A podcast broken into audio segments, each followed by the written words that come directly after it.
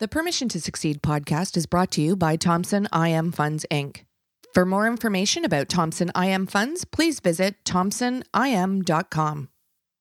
Thompson IM Funds, smart investing starts here. Hello, welcome to the Permission to Succeed podcast. We're live at the Schwab Impact Conference, and we apologize for any background noise you may hear, but we are smack dab in the middle of the exhibit hall at the Discovery Data booth. This is your host, Doug Heikkinen. The Permission to Succeed podcast is about learning from and being inspired by people who have been successful because at some point in their lives they threw all caution aside and just went for it. The genesis of this podcast is based on the great appreciation for the lives of Muhammad Ali and Dr. Martin Luther King and their world changing impact, entrepreneurs themselves. The Permission to Succeed podcast is brought to you by Iris.xyz, the most helpful place advisors can come to to grow their minds and businesses. Power your advice at iris.xyz. And our guest this afternoon is Larry Shumbris, who's the CEO of Totem Risk. Hi, Larry. Hi, thank you for having me. Appreciate it. So you're a te- technologist, been in the financial services industry for quite a while, mm-hmm.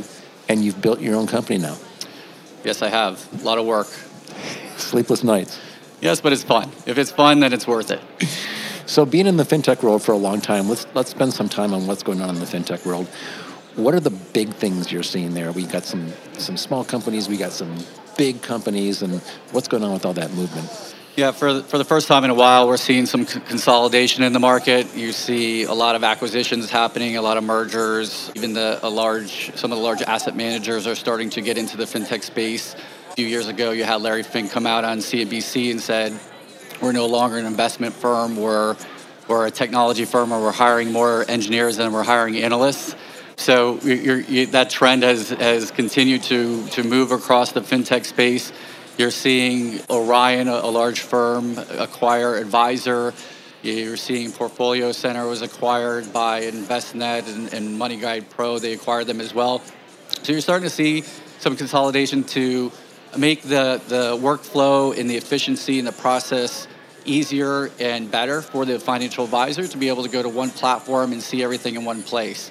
But at the same time, as a startup or, or any company, fintech company in the space, an open and REST API, which means it gives the, the, the product the ability to integrate multiple ways across different platforms and different products and being able to push and pull data. If you have those APIs available, it makes it a lot easier, uh, or what we're, we're, we're, also terming as open architecture, right? So that's where I see the, the space going, but also the consolidation is, is happening. We've seen this happen uh, uh, before, but I think it's a little different this time. It, where it, it seems like a bunch of countries and armed forces making moves, making chess moves to become bigger, and mm-hmm. is that is that a good thing? I, I, believe it is. There's a speed to market right now in, in the fintech space. Um, and, and, I don't think that they're concerned so much about the Amazons or the Googles or the Microsofts of the world. But I think the concern is not the concern, but how do we solve for the need for the advisor and not just for the financial advisor, but a large RIA, whether they're clearing through Schwab or, or other custodians, and then larger firms. You're also seeing, we're seeing that uh, even at, at, at, the conference this week at Schwab Impact, a few large RAs have come up and said, we have our own APIs. Could you integrate with our APIs? So you're seeing across the board technologies really being brought in-house as well and, and, customized for the needs of that firm. And they're also looking for those tools to, to integrate and, and make sure that it works the way they want it to work for their firm. So talking more about APIs, and you're talking about data mining, machine learning, and bringing that technology to the financial services?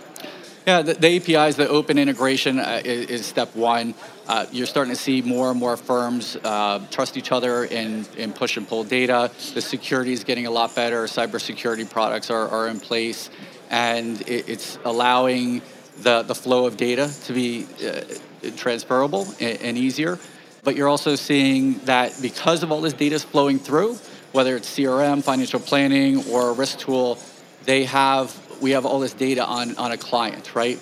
So the, it's really data mining, taking that data and doing something with it, and it, that that creates machine learning, right? So the data is flowing through. That's the machine learning. As you, you you grab that data, then what do you do with it next? And I think that's very valuable to a lot of institutions financial institutions and also back to the advisor if they're doing some target marketing or just trying to find out who, who their niche uh, market is that, that they want us to, uh, to attract.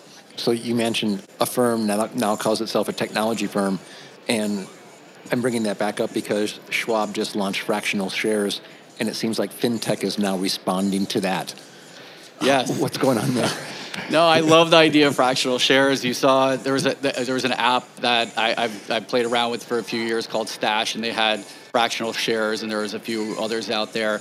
And when Schwab launched this, there's a quick buzz across the market with a lot of the, the trading platforms of, hey, this is a great space for us to now offer fractional shares. Yes, it might look a little crazy on a, a statement, right? But it, it attracts a different clientele and it also opens up the, the market for you know you hear esg being a big buzzword we heard that as a buzzword before it's almost like consolidation right but if you're a client and you want to you know invest in a uh, specific sector or you believe in something and there's you know, something there that, that you could invest in fractionally in multiple companies i think it's a great idea it's a great idea one of the big things that i'm hearing being here from many many people is the value advisors can bring to their clients through their experience.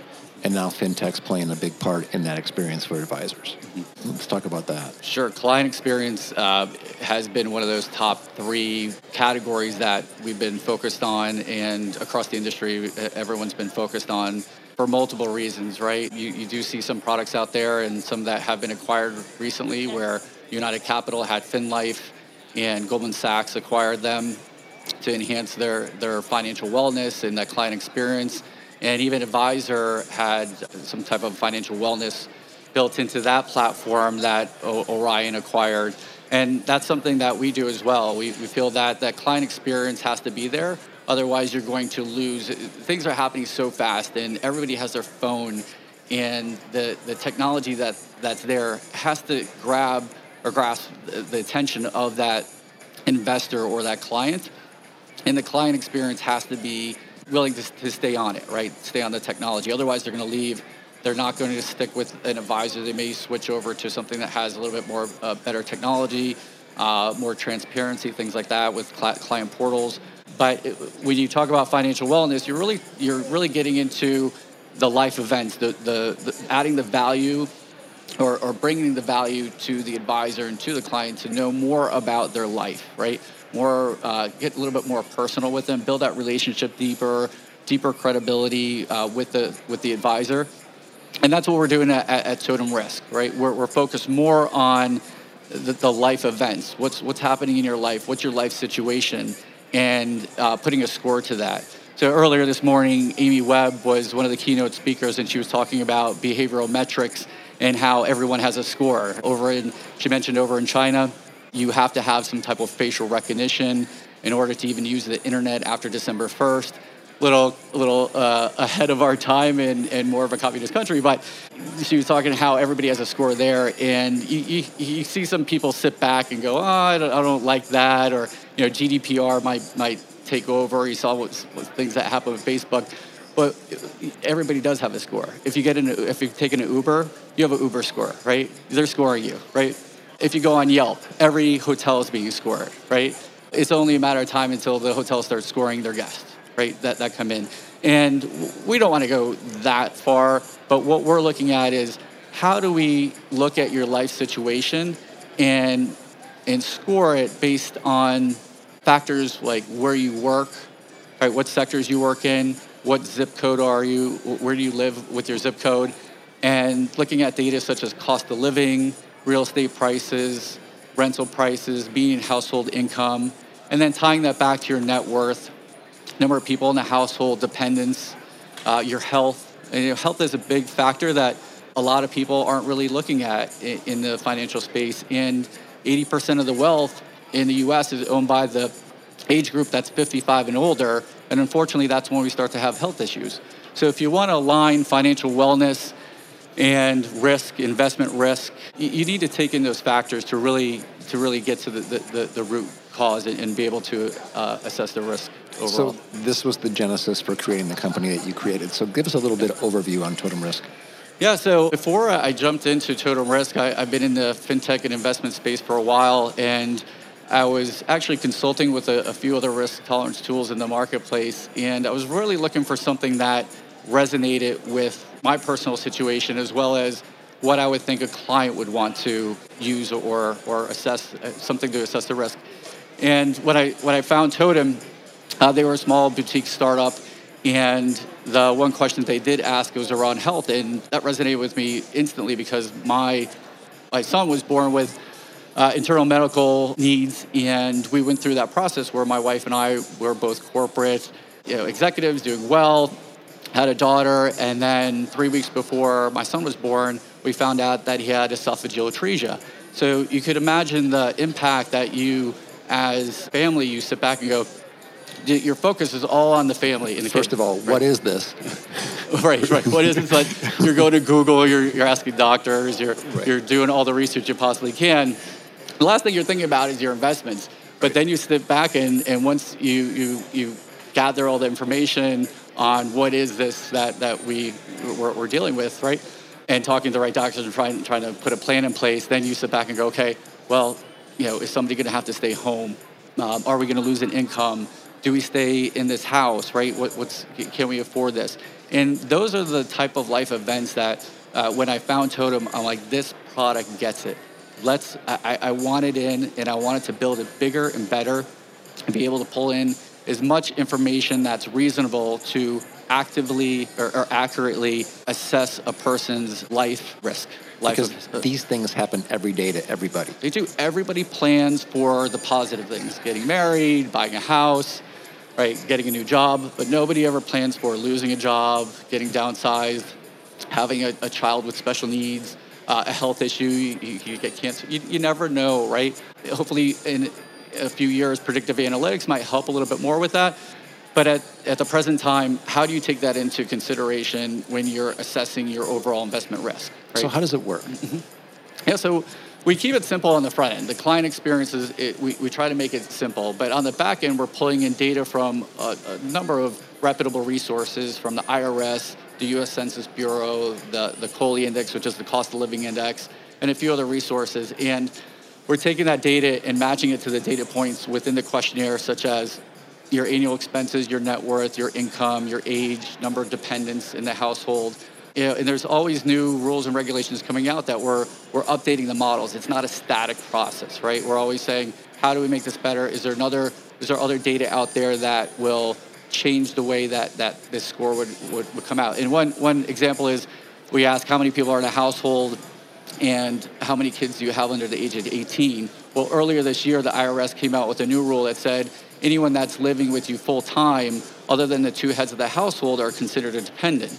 And there's tax breaks for that. So we went back, we updated the models in the back end, we changed it to kids under 18 to dependents. So little things like that. Kids under 18 are the millennial rule. Yes, yes. So it's things like that that we're always looking at to, to try to uh, enhance our our uh, life. I call it our life our life score.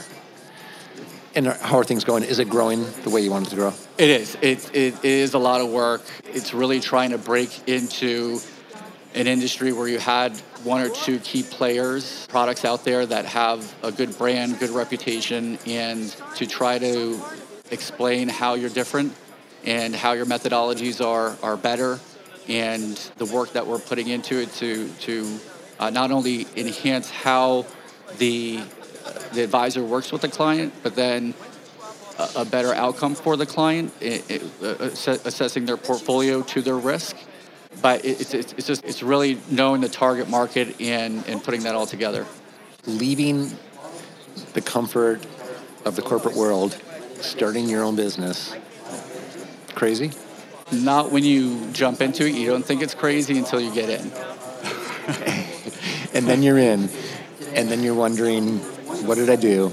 Were there times when you kind of like looked yourself in the mirror and said, what the heck did I do? And all right, now it's up to me.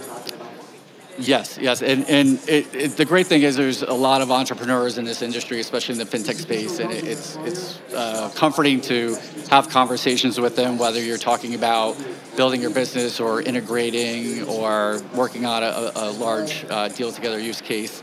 Uh, you, you feel that comfort because it, it is, it's a daily grind. You have the passion and motivation behind it. You believe in your product. You're trying to get feedback wherever you can to enhance the product. And some day, every every day is like a roller coaster. Every book that you read, or anytime you hear an entrepreneur talk about the ups and downs of being an entrepreneur and the time that they spend uh, to, to, to, get something up and running, it's true. It, it is a roller coaster. Even yesterday, I had an amazing day here at Schwab Impact. I got back where there's a few events afterwards that were, were great networking events. And then I got back to my room, I was checking emails, and there was something that was just like went right down. I was like, oh, why is yeah? What do we have? Why isn't this integration working yet? Right? We've been working on it for a while, so it's always would, something. Would you change it? Would you go back to the corporate world? Oh, that's a hard question. Right now, no, no. I just I love what I'm doing. I, I really believe in our product. I, we want to make an impact. I, I, I got into this because again, it was a personal thing, number one. But number two, I, I really feel that I worked for Charles Schwab before, and at the time, one of our slogans uh, or quotes were to help uh, investors be more financially fit. And that's always stuck with me. Ever since I've been in this, in, in this industry, I feel that there's a big disconnect between just the, the, the typical investor out there, the everyday person, and the financial world. If you look at the, the, the rankings of the most respected industries and the least respected industries, we're, we're the least. We're, we're, the, we're in the bottom, right? There's a problem, right? We, we need to be able to provide better tools and communicate better, uh, be more transparent. Uh, but again, really getting back to the, the technology and offering uh, better tools. And you're seeing that. You're seeing that with the fractional shares with Schwab. You're seeing that with Totem Risk and the integrations that, that we have with, with Schwab and being able to present that to the advisors and the clients and making it an easier, simple process that resonates with them. Right? Because in the past, you had some products, especially in the risk space, and there's still some out there where even the old uh, the old paper products where they would ask if the marks the markets are up today, are you going to buy more, sell less, you know, uh, stay the same, or jump off the cliff? And they keep asking the same questions over and over again.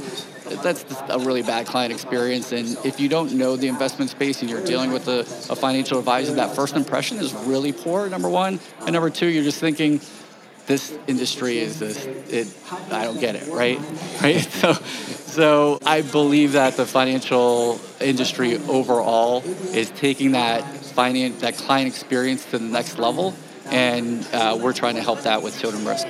Any any advice you'd have for an aspiring entrepreneur that wants to jump in and do what you did? Do your homework before you jump into anything. Whether you're going to take over uh, a small company as a startup or you're going to do the startup, look at the target market, not just with other startups or other products in your space. Look at the different sectors across the, the that market that you're getting into that you want to offer your product to. Uh, test it, make sure that it's something that clients would want to use that they need really if it's not a need then it's a nice to have they're not going to use it right so there's, there's a lot of things that i would recommend or advice I would get to give to a, a new uh, an entrepreneur trying to jump into this this space or any space is really just know, know your market, know your market, know what goes into it, uh, know what the, the cost is to, to build something like this or any product.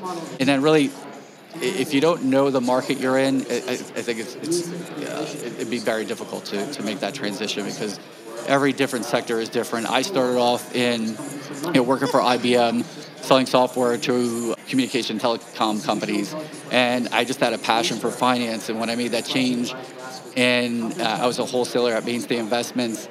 The language was completely different, uh, and I thought I knew I knew this industry. I, like, I know this, and just even going through the Series Seven and learning options and just the lingo and the acronyms, and it, it takes time. You can't just jump in. It, yes, you can get in and learn it, but to be an entrepreneur and jump right in, it, that would be pretty risky. So I would say, get it. If you're going to be an entrepreneur, do it in a, uh, a, space that you know you have passion for, or, or, it's a hobby, and it's something that you're going to you're going to go all in on and, and not back out.